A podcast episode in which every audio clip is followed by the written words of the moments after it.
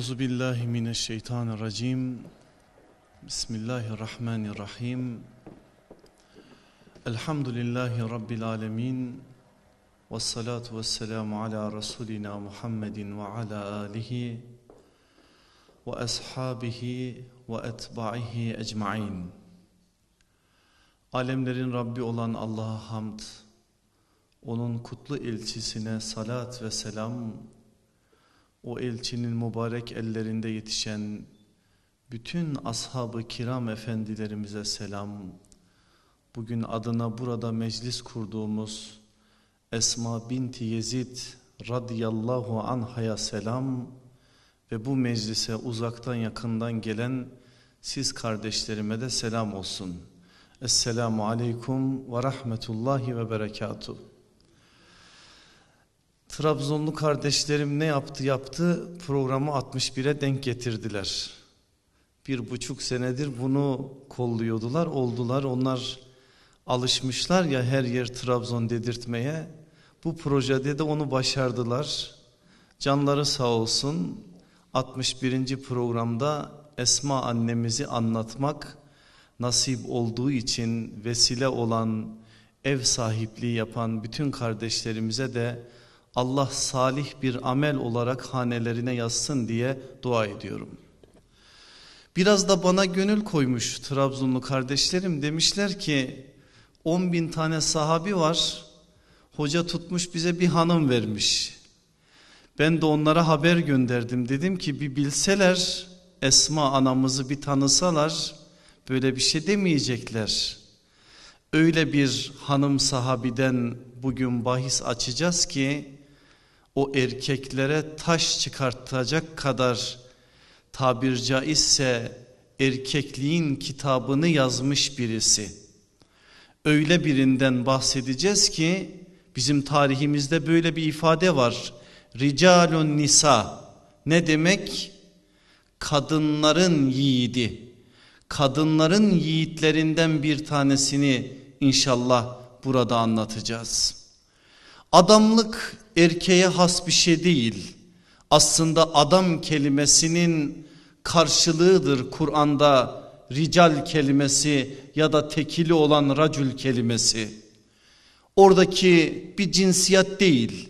Çünkü o ayet indikten sonra ricalun nisa diye bir terkip kullanılmaya başladı. Neydi o ayet? Adamlığın Kur'anca tarifini yapan Ahzab suresinin 23. ayeti. Minel müminine ricalun sadaku ma ahadullaha aleyh feminhum men qada nahbehu ve minhum men yantazir ve ma beddelu tebdila. Müminlerden öyle eroğlu erler, öyle yiğitler, öyle bahadırlar. Bir becerebilsek rical kelimesini Türkçe'ye çevirmeyi, ama öyle bırakalım. Öyle yiğitler vardır ki onlar Allah'a verdikleri sözün arkasındadırlar. Allah'a bir söz vermişler ve o sözün arkasında duruyorlar. Onlardan kimi o sözü gerçekleştirme adına hayatlarını imanlarına şahit kılarak şehit olup gittiler. Kimi de hiçbir şekilde sözüne gölge düşürmeyecek bir şekilde sabit kadem olarak duruyor ve hiçbir şey onlara sözlerini değiştirtmiyor. Böyle bir ifade, böyle bir anlam Kur'an'ın racül tarifidir. Rical kime denir? Türkçe ifadesiyle adam kime denir? Sözünün, ifadesinin Kur'an'daki karşılığıdır bu. Öyleyse eğer biz adamlıktan bahsedeceksek bir yerde bunlardan bahsetmemiz lazım. O insanın Allah'la ahitleşmesi nasıl ve o insan Allah'a verdiği sözün ne kadarını yerine getirme adına çaba ve gayret içerisinde, bu ancak onun adamlık standardını ortaya çıkaracak bir şeydir. Yoksa eğer bir insan gençken baba parası yerken, falanca filanca vakfın bursuyla geçinirken, dilinden mücahitliği düşürmezken, yarın Allah ona ikram verince, mal mülk sahibi olunca, farklı bir biçimde imkanlara erişince, dün söylediklerinin aksine bir hayat yaşıyorsa, o istediği kadar ben adamım desin. Kur'an öyle adamlara adam demiyor. Adam olabilmesi için sadakat hayatının esası olması gerekir. Adam olabilmesi için istikamet, ki o Allah'ın hayata çaktığı çividir, o istikametten hiçbir şekilde yüz çevirmemesi gerekir. İşte biz Ricalun Nisa'dan bir hanıma bugün misafir olacakken, aslında bir yönüyle adamlığın kadıncasını ama asıl yönüyle adamlığın Müslümancasını Esma anamızın üzerinden öğreneceğiz. O bize çok şey öğretecek. Ben çerçeveyi daraltmasam zamanımı doğru kullanamayacağım. Onun için nazarınıza onun bize öğreteceği 5 tane temel kavramı vermek istiyorum. Aslında bu 5 tane temel kavram bir yönüyle de Allah'a ideal manada kul olmaya aday olan bizlerin vazifemiz, böyle de aksattığımız için aday diye ben nitelendiriyorum. Bunu yerine getirme adına bir yönüyle Esma anamızdan ilham almak için bunları bir şekilde gündeme taşımak durumundayız. Nedir o 5 temel kavram? Esma anamız deyince neler önümüze çıkar? Bu sorunun cevabıdır bu. 1. İlim. 2. Teslimiyet. 3. Vakar. 4. Mücadele. 5. Sabır. Esma binti Yezid yazın, karşısına da bu 5 kavramı yazın. Bu 5 kavram onun hayatında hayata akseden, hayatta bir şekliyle karşılığını bulan en önemli esaslar. Birincisi ilim. İlim olmazsa kulluk olur mu? Ne kadar biliyorsa insan o kadar amel edebilir. Zaten imanımız kamil manada tesis olabilmesi için alimlerimiz öyledir. 4 şeyin olması gerekir. Marifet, tasdik, ikrar, amel. Marifet nedir diye bana sorsanız hiç çekinmeden ilimdir derim. Ancak bileceksiniz, tanıyacaksınız, kavrayacaksınız ki onu tasdik edebilesiniz. Onun için bir Müslümanın hayatında ilim olmazsa olmaz bir vasıftır. Bundan dolayıdır ki Aleyhissalatü vesselam Efendimiz ilim talep etmek kadın erkek her Müslümana farzdır diye önümüze koymuştur. Her Müslüman aynı oranda ilimden nasiplenemez. Kifayet miktarı elde etmesi gerekir ama bunun yolunda, bunun arkasında olma gibi bir zorunluluğu vardır. İkincisi ney? Teslimiyet. Müminin, bir müminenin olmazsa olmaz vasfı. Yani iman edeceksin, sonra sana Allah'ın kitabından bir ayet okunacak, acaba diyeceksin. Resulullah şöyle dedi denecek, acaba doğru mu diyeceksin. Burada imandan bahsedilmez. Eğer acabalarla yaklaşırsan sen Allah'ın kitabına ve Resulünün o kutlu sözlerine, iman noktasında bir zafiyet vardır. Ama teslimiyet varsa eğer bu manada istenilen oranda o teslimiyet hayatımızda tesis edilmişse, aynen ashab-ı kiram gibi Allah dedi, Resulü dedi sözünü duyar duymaz yerinde çakılı bir çivi gibi lebbeyk ya Rab, lebbeyk ya Resulallah deyip kendine onu muhatap sayarsın. Teslimiyet budur zaten. 3.'sü neydi? Vakar. Müslümanın olmazsa olmaz şiarı. Vakar demek olgunluğun, hayata hakim kılınması demektir. Vakar demek imanın kıvama ermesi demektir. Vakar demek hayanın, iffetin ve edebin hayatın bütün alanlarına yayılması demektir. Gariptir, biz hayadan, edepten, olgunluktan, vakardan bahsedince erkekler olarak pek üzerimize almayız bunları. Bunlar sanki kadınlara aitmiş gibi gözükür. İffet erkeğe değil kadına lazımmış gibi anlaşılır. Yok böyle bir şey. İffetsiz dediğiniz zaman, eğer gerçekten ortaya çıkan iffetsiz bir adımsa, erkek yapsa ne yazar, kadın yapsa ne yazar? Onu yapıldığı anda o ifadenin muhatabı olur. Ama eğer vakar varsa bir Müslümanın hayatında, edep, haya, iffet onda artık farklı bir haldedir. O onu elbise olarak edinmiştir. İmanının bir şiarı olarak onu da bir şekilde temsil ediyordur. Dördüncüsü neydi? Mücadeleydi. O ne demek? Kendini dininin adamı sayacaksın. Namaz gibi, oruç gibi, emri bil maruf, nehy anil münkeri, yani iyiliği emretmeyi, kötülükten nehyetmeyi hayatının esası kılacaksın ve bunu bir vazife bilinciyle yerine getireceksin. Beşincisi neydi? Sabırdı. Sabır zor iş. Bu işleri yapan adama sabır en önemli azık olarak lazım. Çünkü hak davanın hasmı çok olur. Hak adına siz yola çıkarsanız, derdiniz sadece hak olursa, hakkın taraftarı olursanız, hakkı âli kılma adına gayret gösterirseniz, hiç kusura bakmayın ve bunu baştan kabul edin. Batıl sizi mahkum etmek için elinden gelen her şeyi yapacak.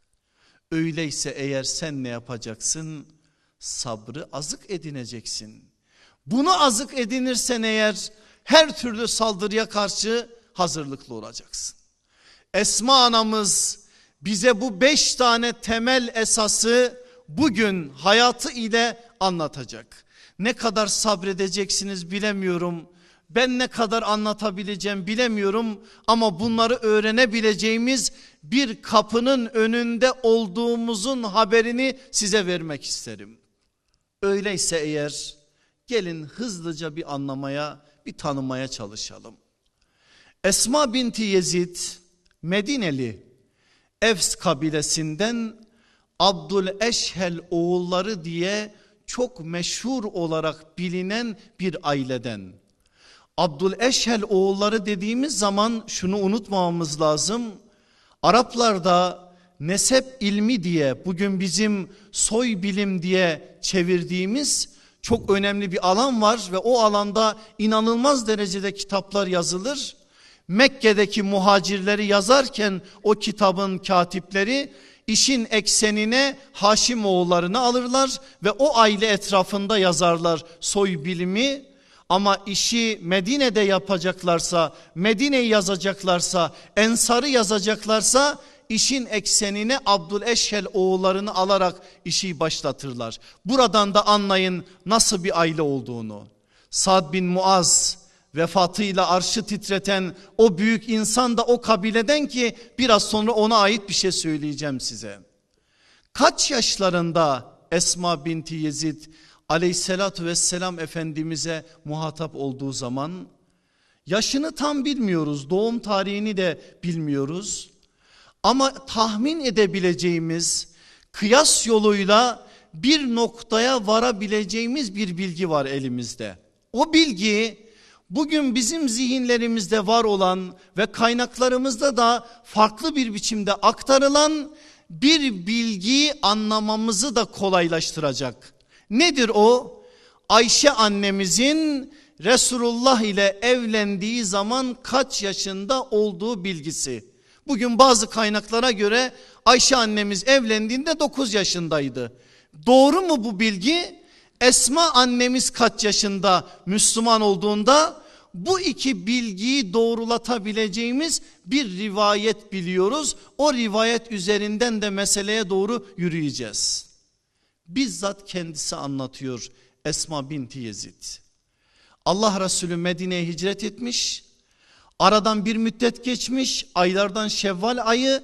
Ayşe annemizle evlenecek. Ayşe annemiz gelin adayı olarak, gelin olarak hatta düğün günü gelin olarak Efendimizin hanesine getirilmiş. Yanında da ensardan hanımlar var. Gelin odada hazır olduğu için aleyhissalatü vesselam Efendimiz de odaya davet edilmiş. Efendimiz de o odaya da gelmiş. Odaya gelince Resulullah'a bir tasın içerisinde süt ikram edilmiş. Efendimiz aleyhissalatü vesselam almış o sütü, içmiş ondan bir iki yudum. Sonra gelin hanıma onu ikram etmiş. Ayşe annemiz de utanmış, almamış. Efendimiz şöyle ısrar ediyor. Ayşe annemiz de utancından başını kaldırmıyor. O anda Esma annemiz eğiliyor Ayşe annemizin kulağına. Ne yapıyorsun diyor. Resulullah sana ikram ediyor.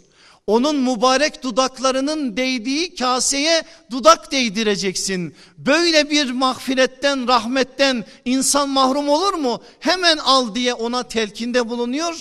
Bu telkinin üzerinde hemen Ayşe annemiz elini uzatıyor.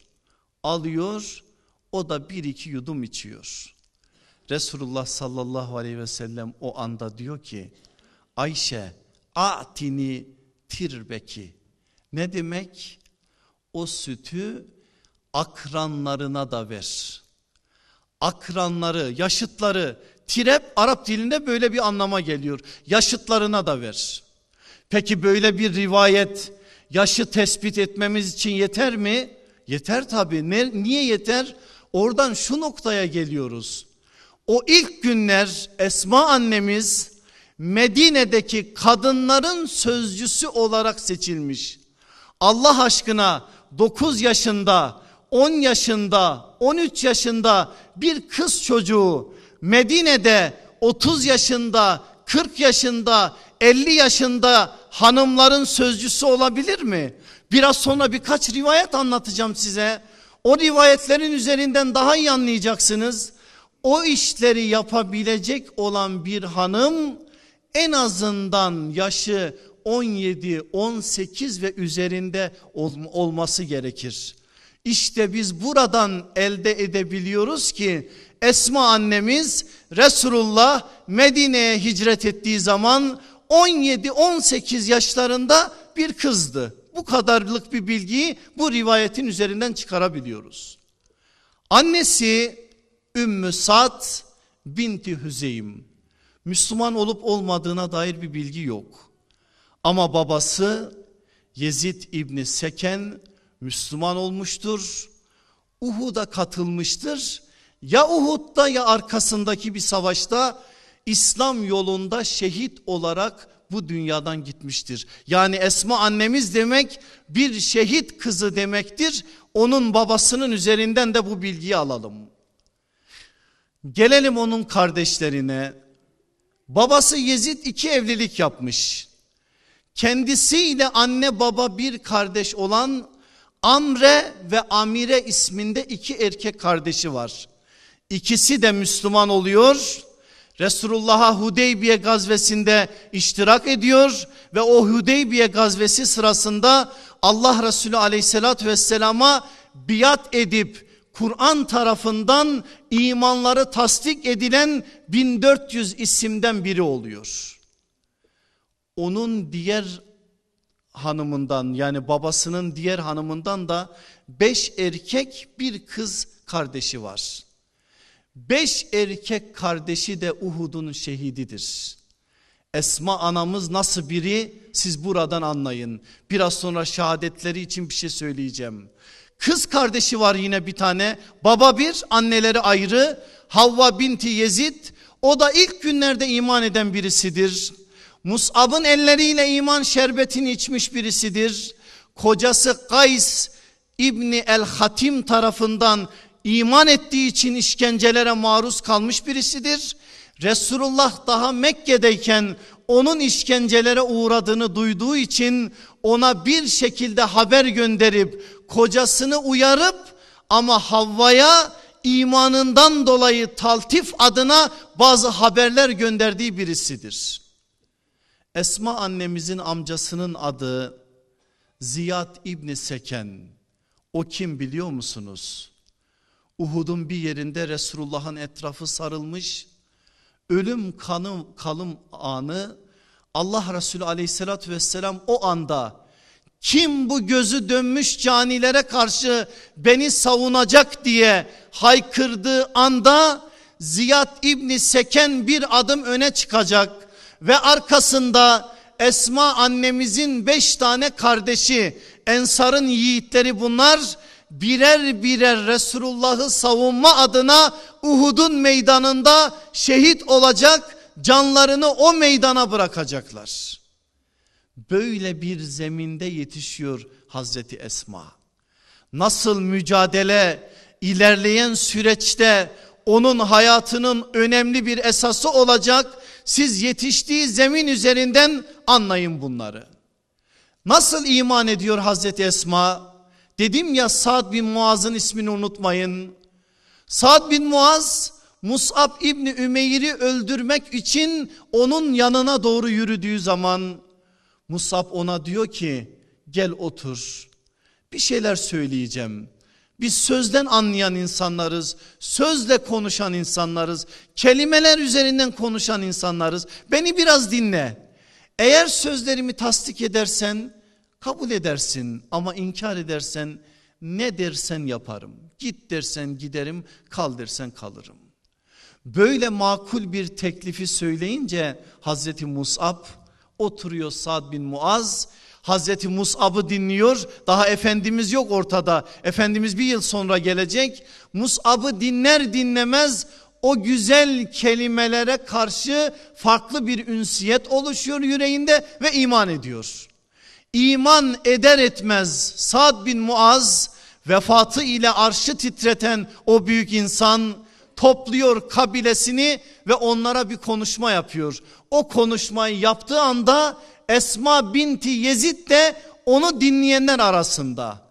Sad bin Muaz sadca bir tebliğ yapıyor. Böyle bir tebliğ, farklı bir tebliğ, ama bu da Sad bin Muaz'ın üslubu. Şunu söylüyor, diyor ki ey Abdüleşhel oğulları, biraz önce Mus'ab'ın yanına gittim. Mekke'den bize gelen o delikanlı bana bazı kelimeler söyledi. Ben de onu tasdikledim ve iman ettim. Bundan böyle eğer kim benim kabilemden ona iman ederse onun getirdiklerine, o benim kardeşimdir. İman etmeyenle ben asla konuşmayacağım diyor. Bu Mus'ab'ın elleriyle imana eren Sad'a ait bir tavırdır. O gün orada Abdüleşhel oğullarının büyük bir kısmı iman ediyor. İman edenlerden bir tanesi de Esma binti Yezid'dir. Yani daha Resulullah Medine'ye gelmeden 1 yıl önce iman şerbetini içiyor. 1 yıl boyunca iman adına gayret ediyor. Ne zaman ki Resulullah Medine'ye geliyor hicrette, o hicreti karşılayan, Resulullah'a yüreğini, hanelerini açan Ensar'ın kadınlarından bir tanesi de Hazreti Esma oluyor. Efendimiz gelmiş, İstanbul'un manevi fatihi Ebu Eyyub el Ensari'nin evinde konaklamış, erkekler gidip ona biat etmiş, ilk kadınlar gidecek, 3 tane kadın yürüyor Resulullah'ın huzuruna. Bu 3 kadın Medineli kadınların sözcüsü. Dikkat buyurun, Esma binti Yezid nasıl bir hanım, Resulullah ona ne diyecek, bu rivayetin üzerinden öğreneceğiz. Varıyorlar Resulullah'ın huzuruna 3 hanım, Leyla binti Hatim, Havva binti Yezid, Esma binti Yezid. Bu Havva, Esma'nın kız kardeşi olan Havva değil, başka bir Havva. Resulullah'ın huzuruna geliyorlar. Allah Resulü aleyhissalatü vesselama iman ettiklerini ikrar ediyorlar. O imandan sonra ya Resulallah, getirdiğin her şeye karşı biat etmeye hazırız diyorlar, biat ediyorlar. Efendimiz onlara bazı şeyler söylüyor, onlar da biat ettiklerini beyan ediyorlar. O anda Esma binti Yezid, biat nasıl yapılır? El uzatır biatın sahibi, ona el uzatır o biat edecek olan, el ele biat ederler. Bunu bildiği için Esma binti Yezid o anda elini uzatıyor Resulullah'a karşı ki Allah Resulü aleyhissalatü vesselam onun elini tutsun ve elinin üzerine biatını alsın. Bu şekilde elini uzattığı anda Allah Resulü aleyhissalatü vesselamın sözü şu oluyor. Esma diyor, ben hanımlarla asla müsafaha yapmam. Hanımlarla tokalaşmam. Benim hanımlarla olan müsafaham ancak söz iledir. Söz ile siz söylediniz, ben de aldım. Biatınız tamam diyor. Esma anamız da bunun üzerine o biatının tamam olduğunun haberini alıyor. Rivayet burada bitiyor. Ama buradan sonra bugün bizim hadis kitaplarımızda 13 farklı hadis kitabında biraz birbiriyle farklı bir biçimde aktarılan 13 tane rivayet var ki o rivayetlerden bir tanesi bugün üzerinde durmamız gereken bir konu olarak önümüzde duruyor. Esma annemiz şöyle elini Resulullah'a doğru uzattığı anda Efendimiz aleyhissalatü vesselam onun bileğinde 2 tane altın bilezik görmüş. Sözü şu olmuş Efendimizin, Esma demiş, eğer Allah'ın huzuruna 2 tane ateşten bilezik ile yürümek istiyorsan onları bırak. Yoksa onları at, Rabbinin huzuruna öyle yürü. Ne yapmıştır sizce Esma annemiz? Resulullah'la ilk kez görüşüyor. Resulullah ne dedi ona? Onları at, Allah'ın huzuruna onlarsız yürü. Tavır aynen şudur. İşte teslimiyet bu. Bu çağın insanı olarak anlamakta zorlandığımız bir meseleyi size anlattığımı farkındayım. Ama biraz sonra ne olduğunu size söyleyeceğim. O sözü Resulullah söyler söylemez Esma annemiz çıkarıyor bilezikleri, şöyle atıyor, arkasına doğru atıyor, dönüp arkasını bakmıyor bile o bileziklerin kim tarafından alındığını ve onları orada bırakarak huzuru risaletten çıkıp gidiyor. Şimdi bu rivayet öyle bir yormuştur ki bizim alimlerimizi, niye Resulullah böyle bir şey söylesin? 2 tane altın bilezik bir kadının kolunda, neden Allah Resulü aleyhissalatü vesselam böyle bir şeye müdahale etsin diye epey bir gayret göstermişler. Mesela İbn Abdilber ve Hattabi çok meşhur 2 hadis alimidir. Demişlerdir ki bu hadis mensuhtur. Yani daha sonra Resulullah nesh etmiştir bunları. Hükmünü ortadan kaldırmıştır. Başkaları da demiştir ki bu hadis zekat meselesiyle alakalıdır. Zekata ait hükümler nazil olduktan sonra Resulullah bu konuda başka şeyler söylemiştir. Başkaları başka şeyler söylemiş. O teknik meselelerle sizi yormak istemiyorum. Nedir peki mesele? Meselenin çok önemli bir boyutu var. Esma binti Yezid'in konumu ney? Hatibun Nisa. Ne demek? Hanımların sözcüsü. Yani Medine'deki hanımların temsilcisi. Medine'de hanımları temsil eden, onlara önder olan, onlara imam olan, onların başında reis olan, onların başında kaptan olan, nasıl anlarsanız anlayın. Ama onların önünde bir şekilde bir adım önde duran birinin sıradan insanlar gibi olmadığını Resulullah beyan etmek istiyor. Allah kendisinden ebeden razı olsun. İmam Rabbani isimli alimimiz ki çoğunuz çok iyi tanıyorsunuz, başka bir vesile ile bir cümle kullanıyor ki o cümle meseleyi anlamamız için anahtar bir cümledir. Ne diyor biliyor musunuz? Hasenetul ebrar seyyiatül mukarrebin. Ne demek? İyilerin, Allah'a karşı iyilik üzere olanların yaptığı bazı iyilikler, bazı güzellikler Allah'a yakın olanlar için günah, kötü sayılabilir. Biraz daha açayım daha iyi anlaşılsın. Sıradan insanlar için aslında günah olmayan, sıradan insanlar için yanlış olmayan bazı davranışlar, belli iddiaları olan, belli şekilde sözleri olan insanlar için kötü, günah, noksan sayılabilir. Bilmem anlatabildim mi? Biraz daha anlatayım. Toplumun önündesiniz. İnsanlar size önder diye bakıyorlar. Hatip diye, hatibun nisa diye bakıyorlar. Senin sıradan bir insan gibi davranmaya hakkın yok. Sen hayatını bulunduğun kamete göre ayarlamak durumundasın. Eğer Allah seni kadınların sözcüsü olarak böyle bir görevde istihdam etmişse, şangır şungur o bileziklerini sallayarak gezemezsin Medine sokaklarında. Resulullah'ın dediği budur aslında.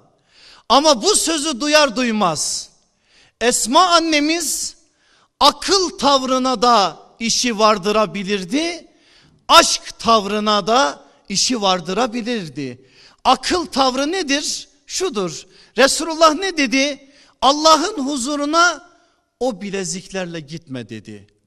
Akılla davransaydı, akılla konuşsaydı götürür onları bozdururdu, o parayı harcardı ya da hayır hasenat yolunda onları tüketirdi. Ama aşk ile davrandığı için Resulullah ne dedi? At dedi. O halde ona düşen nedir? Anında atmaktır.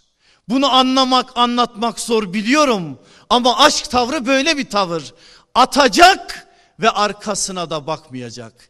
Teslimiyet diye işin bidayetinde dikkatlerinizi çektiğim o kavram insana böyle bir şey yaptırır. Esma anamız Resulullah'ın o andaki o emrine icabet ederek o anda hanımların sözcüsü olma işine ne kadar layık olduğunu da ortaya koymuş oldu.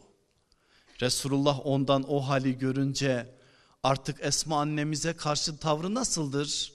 Şöyledir: çoğu zaman o eve gidecektir ve o evin ehline selam verecek, o evde biraz istirahat edecek, o evin ahline dua edecektir.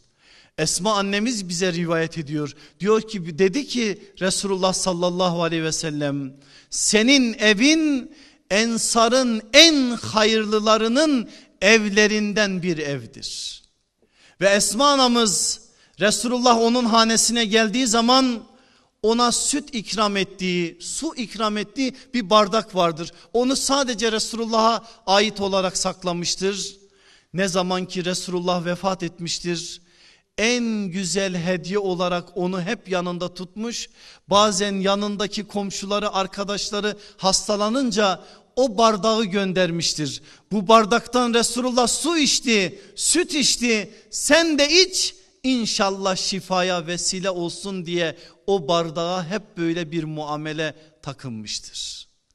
Esma validemizin Allah Resulünden gördüğü o muamele, annelerimizle olan o yakınlık ona çok farklı haller kazandırmış. Mesela onun mücadele sahasına geldiğiniz zaman onu biz Hudeybiye'de görürüz, onu biz Hayber'de görürüz, onu biz Mekke fethinde görürüz, onu biz Veda Haccı'nda görürüz, onu biz Resulullah'ın o anlarda bütün hayatının karelerinde görürüz bir kadın olmasına rağmen.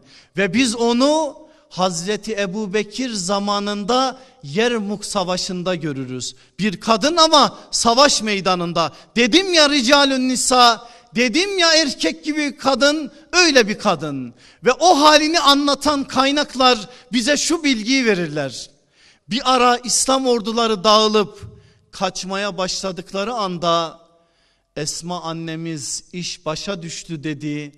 Çadırın direğini aldığı gibi o düşman askerlerinin önüne çıktı. İbnül Esir'den aktarıyorum bu bilgiyi size. 9 tane Rum askerini o çadırın direğiyle yere serdi. Erkek gibi bir kadın, yiğit bir kadın Esma binti Yezid radıyallahu anha. Onun en önemli özelliği Esma annemizin, Allah Resulü aleyhissalatü vesselamın kutlu sözlerini bize aktarması sahasında görüyoruz. Bakın Efendimizin o kutlu beyanlarını bize aktaran sahabilerin ayrı bir ayrıcalığı vardır biliyorsunuz. Özellikle meseleyi hanımlar sahasında bir sınırlı tutarsak, Ayşe annemiz Resulullah'tan en fazla hadis rivayet eden hanımdır. 2210 hadis. İkinci sırada yine o haneden birisi Ümmü Seleme annemiz var. 378 hadis. Üçüncü sırada Esma binti Yezid var. 81 hadis. Ama dikkat buyurun, Ayşe annemiz de Ümmü Seleme annemiz de evin içinden, yani Resulullah'ın hanımları bizlerin anneleri, ama Esma annemiz evin dışından biri. Hal böyle olunca Esma annemizin konumu ne oluyor? Hanımlar da en fazla annelerimiz dışında hadis rivayet eden bir hanım oluyor. 81 tane Resulullah'ın kutlu sözlerinden bize hadis rivayet etmiştir ve biz bugün onun hadislerinin üzerinden ibadet sahasında, muamelat sahasında, ahlak sahasında, cihat sahasında, hukuk sahasında ve aklınıza gelen birçok alanda o hakikatleri onun vesilesiyle öğreniyor ve amel etmeye çalışıyoruz. Size ben 81 hadisi hepsini burada anlatacak halim yok, öyle bir takatim de yok. Ama 3 tane hadisi anlatacağım. Çok önemli, onu da tanıyacağımız en önemli 3 alanı bu hadislerin üzerinden anlayacağız. Esma binti Yezid hanımların sözcüsü ya, Allah Resulü aleyhissalatü vesselam bir gün Mescid-i Nebevi'de namaz kıldırdıktan sonra cemaate dönüyor. Olayı bize anlatan Esma annemiz. Efendimiz aleyhissalatü vesselam eğer farz namazı kılmış cemaate dönmüşse bunun anlamı şu: demek ki o cemaate çok önemli şeyler söyleyecek. Eğer söyleyecek sözü yoksa Efendimizin dönmez cemaate, namazını bitirir, ya tesbihatı yapar orada ya da gider hanesinde tek başına yapar. Eğer dönmüşse cemaate demek ki orada o cemaate bir şeyler söyleyecek. Sahabe de bunu bildiği için Allah Resulü aleyhissalatü vesselam kendilerine döner dönmez halleri nasıldır biliyor musunuz? İsterim ki siz de öyle dinleyin. Keennehum ala ruusihim ettayr. Sanki başlarında kuş varmışçasına bir hassasiyetle dinliyorlar. Neden? Çünkü konuşan Resulullah. Çünkü konuşan dünya ahiret adına onlara saadete taşıyacak en önemli rehber, en kamil misal, Allah'ın alemlere rahmet olarak gönderdiği elçi. Onun mübarek lisanından hayırdan bir şey başka bir şey çıkmaz ki, o anda da o çıkacak. O hayra muhatap olma adına sahabede bu hassasiyet var. Peki ne diyor Efendimiz aleyhissalatü vesselam? Cümle şöyledir: Ela uhbirukum bihiyarikum. Size en hayırlılarınızın kim olduğunu haber vereyim mi? Sahabe ne diyecek? Bela ya Resulallah. Evet ya Resulallah. En hayırlı mümin kim? Resulullah bunun haberini size vereyim mi diyor. Esma anamız da orada, rivayeti aktaran zaten o. O anda da sahabi heyecanlanıyor. Evet ya Resulallah, ver bize en hayırlı mümin kim, senden duyalım diyorlar. Kim sizce benim aziz kardeşlerim? Çok namaz kılan, defaatle hacca giden, şunu yapan, bunu yapan, 50 tane şey aklımıza gelecek.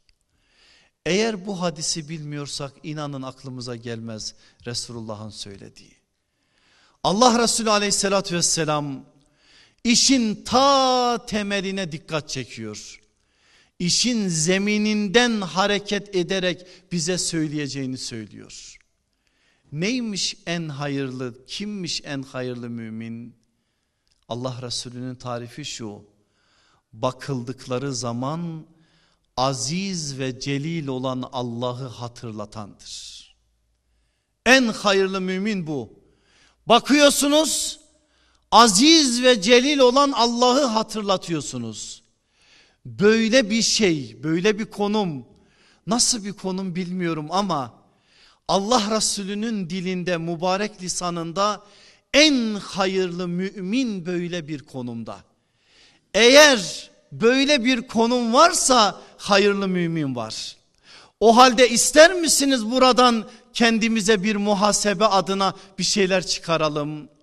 Adımız Muhammed, Ahmet, Mustafa, Allah analarımızdan, babalarımızdan razı olsun. En güzel isimleri bizlere koymuşlar. Hatice, Nesibe, Sümeyra, neyse. Adımız bu da tadımız adımıza layık mı? Hayatlarımız atlarımızı yansıtıyor mu? Bize bakan Müslümanlığın kokusunu, havasını, edasını, ahlakını bir şekilde bizim üzerimizden görüyor mu? Görüyorsa eğer, işte Resulullah'ın verdiği müjde odur. Sen en hayırlı müminsin. Eğer görmüyorsa artık ne olduğunu sen hesap et. Allah Resulü aleyhissalatü vesselam sözü burada getirdiği zaman devam ettiriyor. Ve karşıt şey geliyor, fikir. Karşıt aslında bu söylenenin bir zıttı geliyor. Resulullah'ın dilinden şimdi o dökülecek. Ela uhbirukum bi şirarikum diyor. Size en şerlinizin kim olduğunu da söyleyeyim mi? En şerli mümin kim? En hayırlı, bakıldığı zaman aziz ve celil olan Allah'ı hatırlatansa, en şerlisi de bakıldığı zaman Allah'ı hatırlatmayan olmalı. Onu anladık zaten. Resulullah sözü zayi etmez. Efendimizin bir özelliği cevamiul kelimdir. Az söz ile çok şey söyler. O anlaşıldı zaten. Şimdi aslında şerli mümin derken başka bir şey söyleyecek ki sen onun üzerinden de hayırlıyı daha farklı bir biçimde anlayasın. Ne diyor aleyhissalatü vesselam Efendimiz? En şerli mümin odur ki İki dost birbirini Allah için sever, o iki dostun arasına girer, onları birbirine düşürür. Bir insanda olmayacak ayıplar arar, o ayıpları ona iftira olarak atar. Ve onda olmayan şeyleri onda varmış gibi insanlara lanse eder, aktarır. Böyle bir konumda olan da şer adına şerli olan bir mümindir. Söz Resulullah sallallahu aleyhi ve sellemin.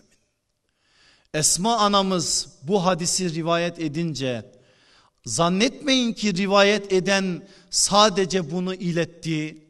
Bu sözler onda bir hayat telakkisi haline gelmiştir. Hayat olmuştur onda.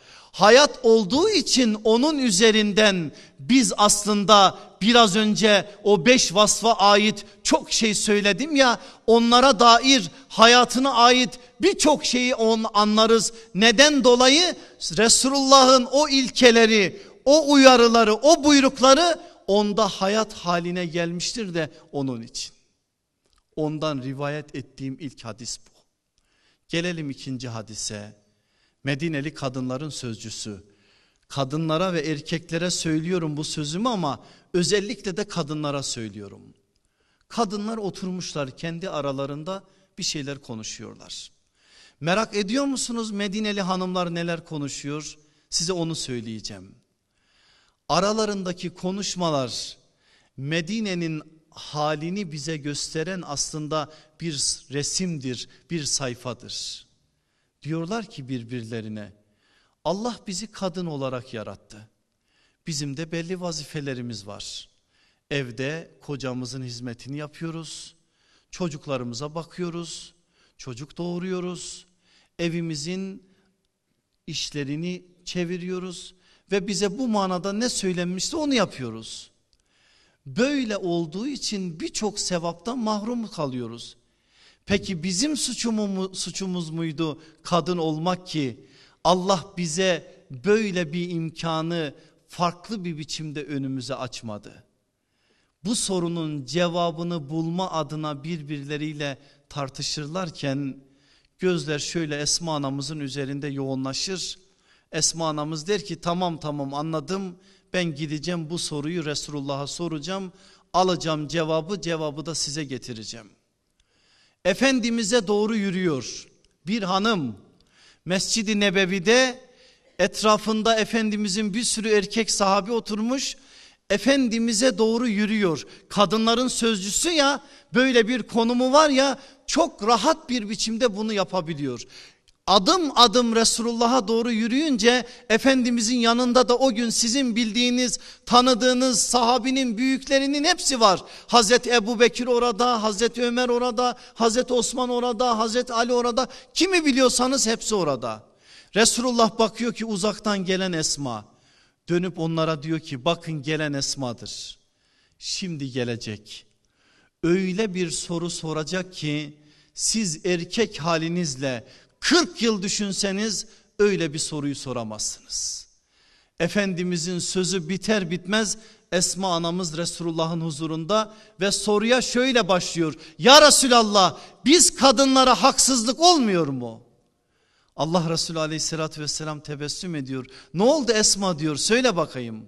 Bir sorun var diyor. Sor. Ya Resulallah, Allah bizi kadın olarak yarattı. Biz de evde bize yüklenen vazifeleri yerine getiriyoruz. Evlerinizi evirip çeviriyoruz. Çocuklarınıza bakıyoruz. Irzlarınızı, namuslarınızı koruyoruz. Ama biz bir erkeğin kazanacağı sevaptan daha az sevap kazanıyoruz. Siz erkeksiniz. Gidiyorsunuz, hasta ziyaret ediyorsunuz, sevap kazanıyorsunuz. Cenazeye iştirak ediyorsunuz, sevap kazanıyorsunuz. Allah yolunda cihat deniyor, cihada gidiyorsunuz. Allah adına, Allah namına kılıç sallıyorsunuz, sevap kazanıyorsunuz. Ticaret yapıyorsunuz, mal kazanıyorsunuz, kar ediyorsunuz. Onu Allah yolunda infak ediyorsunuz, sevap kazanıyorsunuz. Ama biz bundan mahrumuz. Suçumuz kadın olmak mı? Niye biz bu sevapları işleyemiyoruz? Resulullah öyle bir memnun oluyor ki dönüyor yanındaki o erkek sahabilere diyor ki Allah aşkına söyleyin, böyle bir soru aklınıza gelir miydi? Hayır ya Resulallah diyorlar. Efendimiz dönüyor Esma'ya. Esma diyor, beni iyi dinle, sözümü iyi belle ve arkanda bu sorunun cevabını bekleyen Medineli kadınlara da al bu sorunun cevabını götür.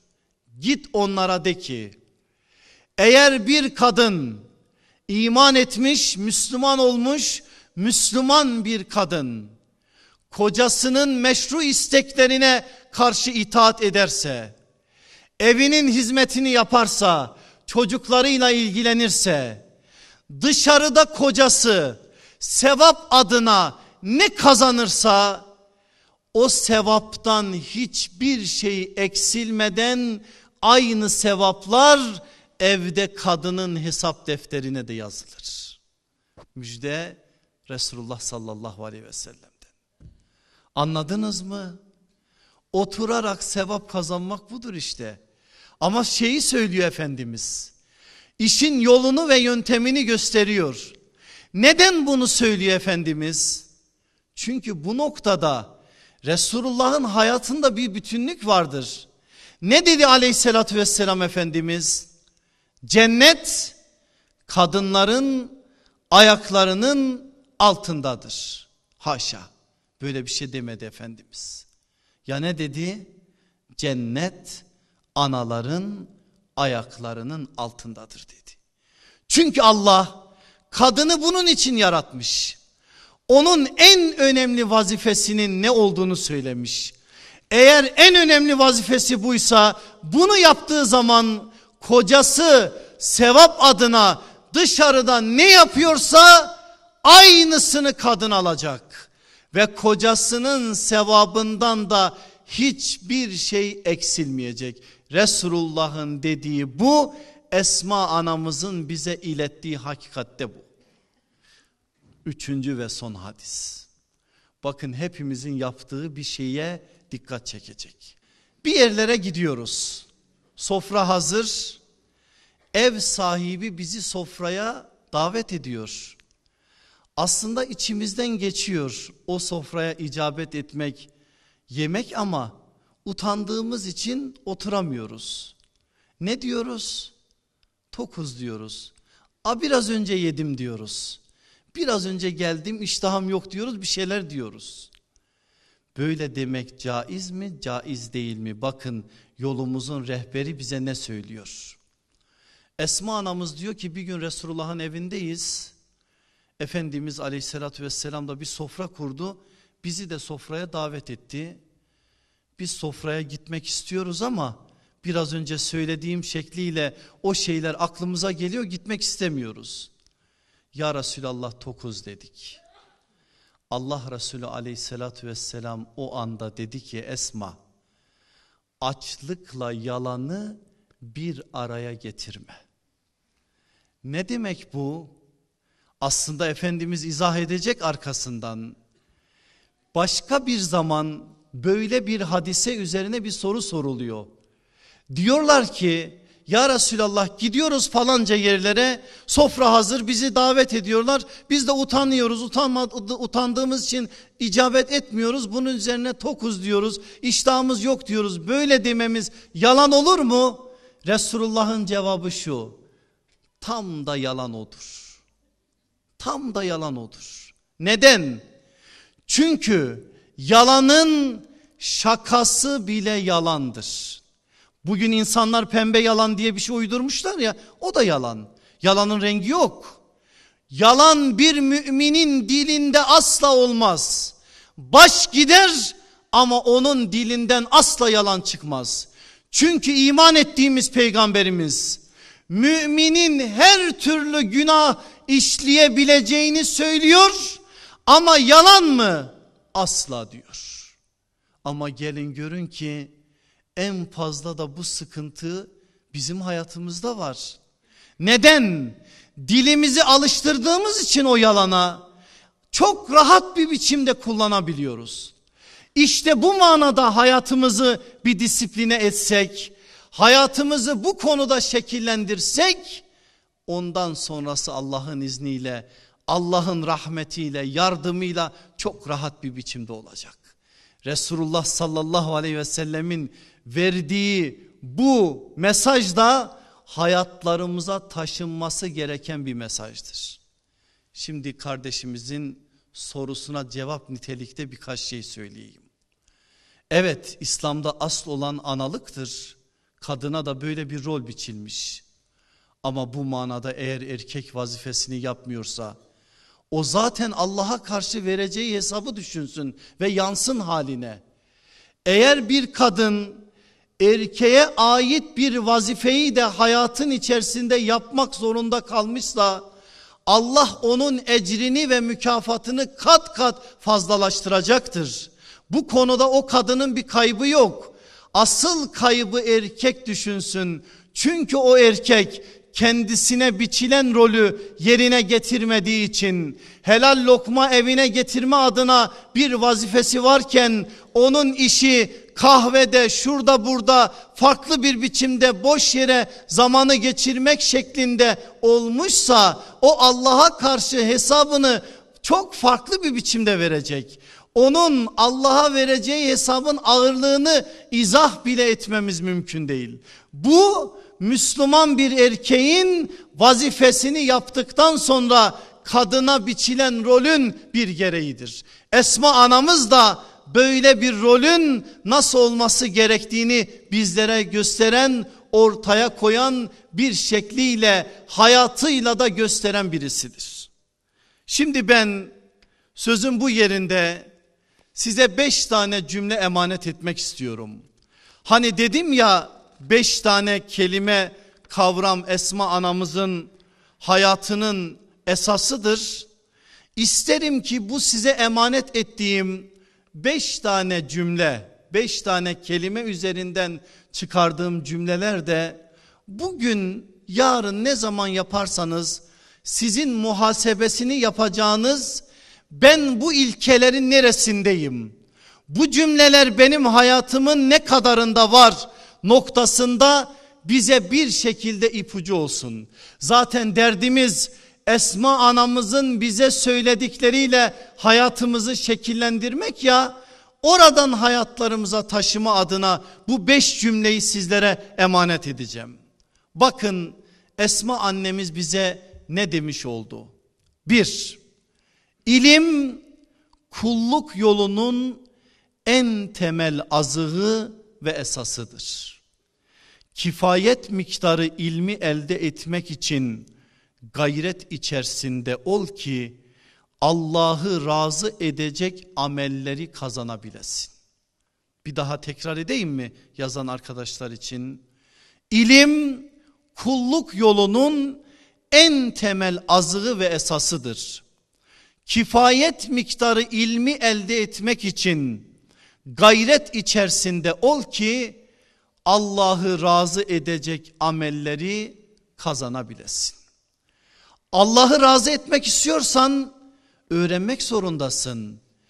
Dinini hayatının esası olarak belirlersen eğer önemsersin. Önemsediğin zaman da artık dinini öğrenme adına bir gayret içerisinde olma sorumluluğunu hatırlarsın. Falanca hoca şöyle dedi, filanca hoca böyle dedi. Başımızın üstünde yerleri var. Eyvallah, benim itiraz edecek bir şeyim yok. Ama biz dinimizi televizyonlardan öğrenmekten daha ötesine taşımak durumundayız. Niye bugün ticaret yapmak için başka diller öğreniyoruz, kurslara gidiyoruz, sertifikalar alıyoruz?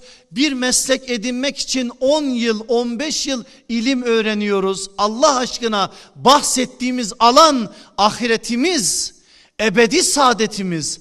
Nasıl biz dinimizi takvim yaprağının arkalarından öğrenecek kadar basite indirgeyebiliriz? Nasıl biz dinimizi öğrenmek için Allah'ın kitabının önüne, Peygamber aleyhissalatü vesselamın o kutlu sözlerinin önüne oturmayız?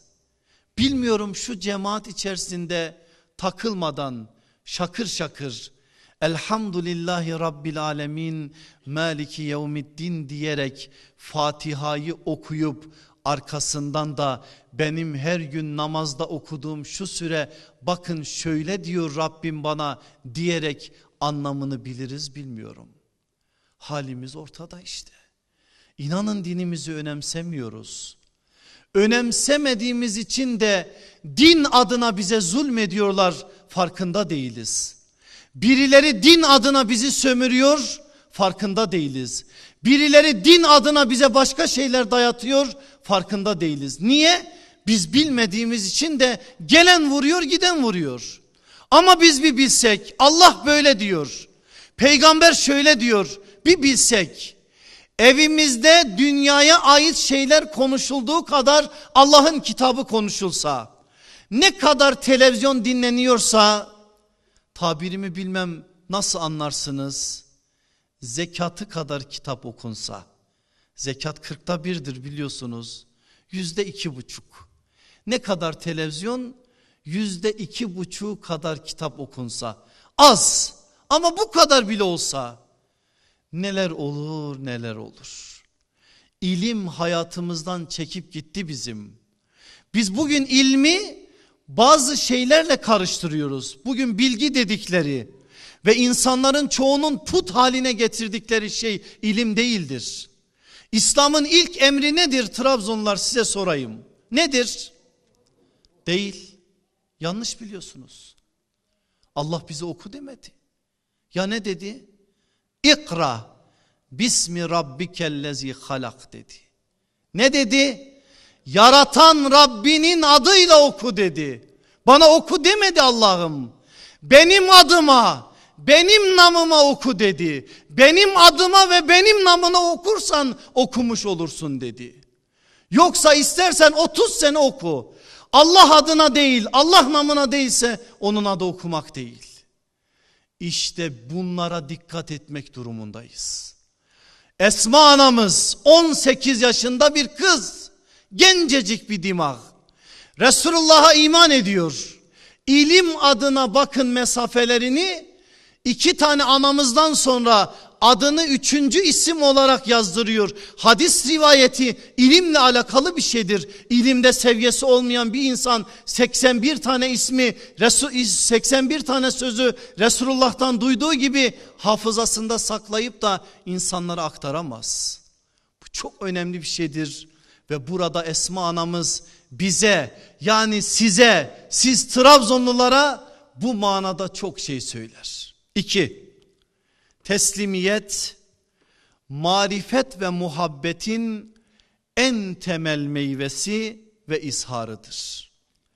Allah'ın ve Resulünün söylediği her şeye kayıtsız ve şartsız tabi ol ki imanın tadına varabilesin. Sözleri 2 kez tekrar edeceğim yazılsın diye. Teslimiyet, marifet ve muhabbetin en temel meyvesi ve izharıdır. Allah'ın ve Resulünün söylediği her şeye kayıtsız ve şartsız tabi ol ki imanın tadına varabilesin. Ne dedi Efendimiz Esma anamıza? At dedi. Ama ya Resulallah, bunlar benim en güzel hediyelerim. Annem bana vermişti. Bunları bozdursam, şöyle yapsam, böyle yapsam, 50 tane bizim cümlelerimizden dizebilirdi Esma anamız. Ama Resulullah at dedi, bitmiştir. Resulullah Hazreti Ali'ye Hayber günü yürü dedi. Ali aldı sancağı, yürüyor. Aklına şöyle bir soru geldi. Ya Resulullah bana yürü dedi ama ben ne üzerine yürüyeceğim? Ama yürü dedi. Ne yaptı biliyor musunuz Hazreti Ali? Sahabe ile aramızdaki fark budur işte. Yürürken sordu Resulullah'a. Adım adım yürüyor, sırtı Resulullah'a karşı dönük ve soruyor. Ya Resulallah yürü dedin. Yürüyorum ama ne üzerine onlarla harp edeyim? Allah ve Resulü adına harp et ve onların hidayeti için gayret et. Bitti. İşte budur. Teslimiyet adına. Biz eğer bunu izhar etmezsek, hayatımızda tesis etmezsek, Allah'ın kitabından bir ayet okuyoruz. Diyorsunuz ki hocaya, hoca bu da olur mu ya, 14 asır geçmiş. Allah Resulü bir şey söylüyor. Yahu bu Araplar için geçerli, bizim için niye olsun diye başka yerlere çekiyoruz. Bu sözde başka bir şey vardır diyoruz. Yani bir şekilde üzerimize almamak için 50 dereden 40 dereden su getiriyoruz. Ama teslimiyet olsa eğer ve biz yüreğimizi bu manada açsak Allah'ın kitabına, Peygamber aleyhissalatü vesselamın o kutlu sözlerine, imanın tadı dediğimiz o seviye, o çok farklı bir seviye, o seviyeye bizler de ermiş oluruz. Allah hepimizi erdirsin inşallah. 3. vakar, İhsan ve ihlas şuurunun en önemli gereği ve şartıdır. İmanın teslimiyeti adına vakarı kuşanmalı. Edep ve haya, iffeti hayatında tesis etmelisin ki bakanlara Allah'ı hatırlatabilesin. Vakar, ihsan ve ihlas şuurunun en önemli gereği ve şartıdır. İmanın teslimiyeti adına vakarı kuşanmalı. Edep, haya ve iffeti hayatında tesis etmelisin ki bakanlara Allah'ı hatırlatabilesin. Unutma benim aziz Trabzonlu kardeşim. Allah'ı kim hatırlatabilir biliyor musunuz insanlara? Allah'ı en fazla hatırlayan hatırlatabilir. Eğer Allah'ı hatırlıyorsanız siz Allah'ı hatırlatırsınız. Çünkü aleyhissalatü vesselam Efendimiz bir gün şöyle bir şey söyleyecek bize. Merak ediyor musunuz Allah katındaki değerinizi? Merak ediyor musunuz? Testi çok kolay. Merak ediyor sahabi ve soruyor. Ya Resulallah, evet merak ediyoruz diyor. Allah katındaki değerini merak eden şu anda Allah'ın kendi katında, kendi hayatında ne kadar yer tuttuğuna baksın. Allah senin hayatında ne kadarlık bir yerdeyse bil ki sen de Allah katında o kadarlıksın. Günün 24 saati dünya adına, menfaat adına, mevki adına, makam adına, şöhret adına, şan adına, şu adına, bu adına bir sürü şey. Allah adına 5 vakit namaza gelince 50 tane itiraz. Peki sen neyi merak ediyorsun artık?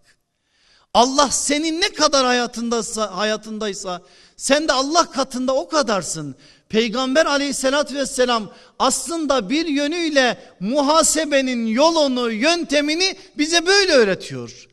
Eğer vakar senin hayatında esas bir hale gelirse, iffeti, edebi, hayayı hayatında sen hakim kılarsan, Allah'ı hatırlamış olarak bir hayat yaşarsan Allah'ı da hatırlatırsın.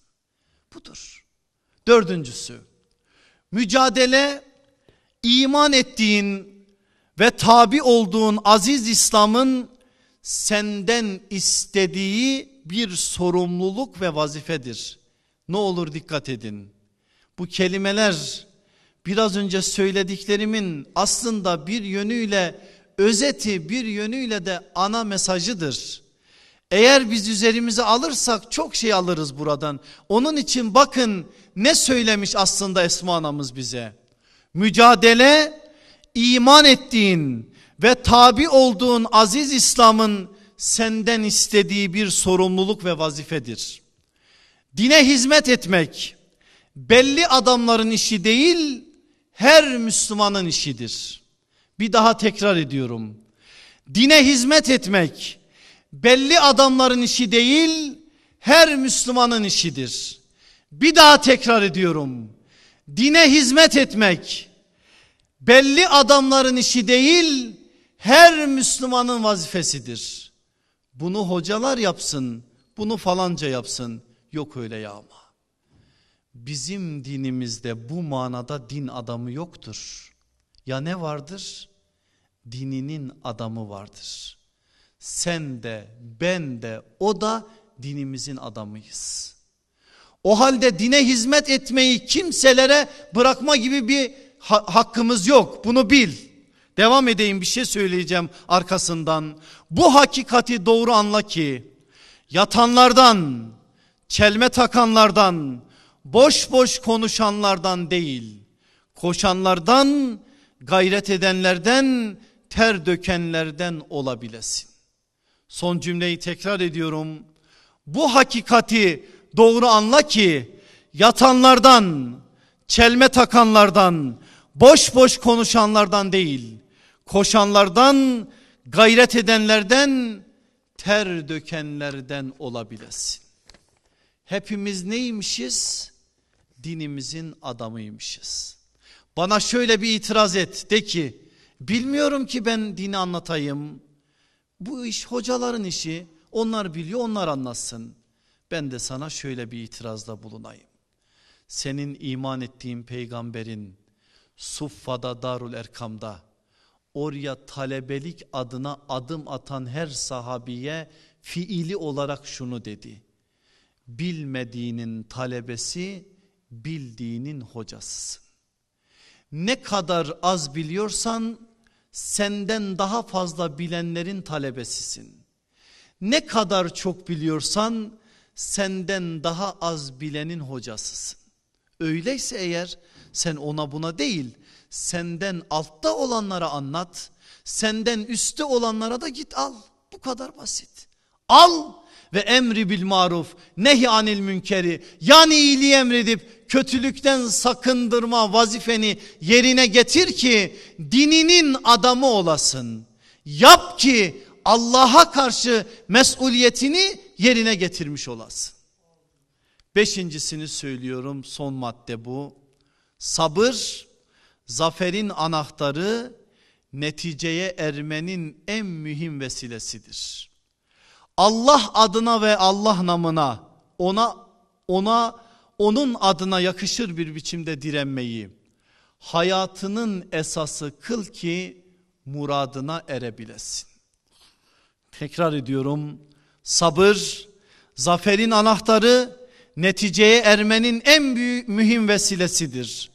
Allah adına ve Allah namına, ona yaraşır, onun adına yakışır bir biçimde direnmeyi hayatının esası kıl ki muradına erebilesin. Kulluk yolu zor bir yoldur. Sen bu yolda yürümeye başladığın zaman çok farklı bir biçimde, çok farklı insanlar, çok farklı bir halde seni o yoldan alıkoymaya çalışacaklar. Gençsin diyecekler, bu yaşta olur mu diyecekler, bu kadar da fazla diyecekler, diyecekler.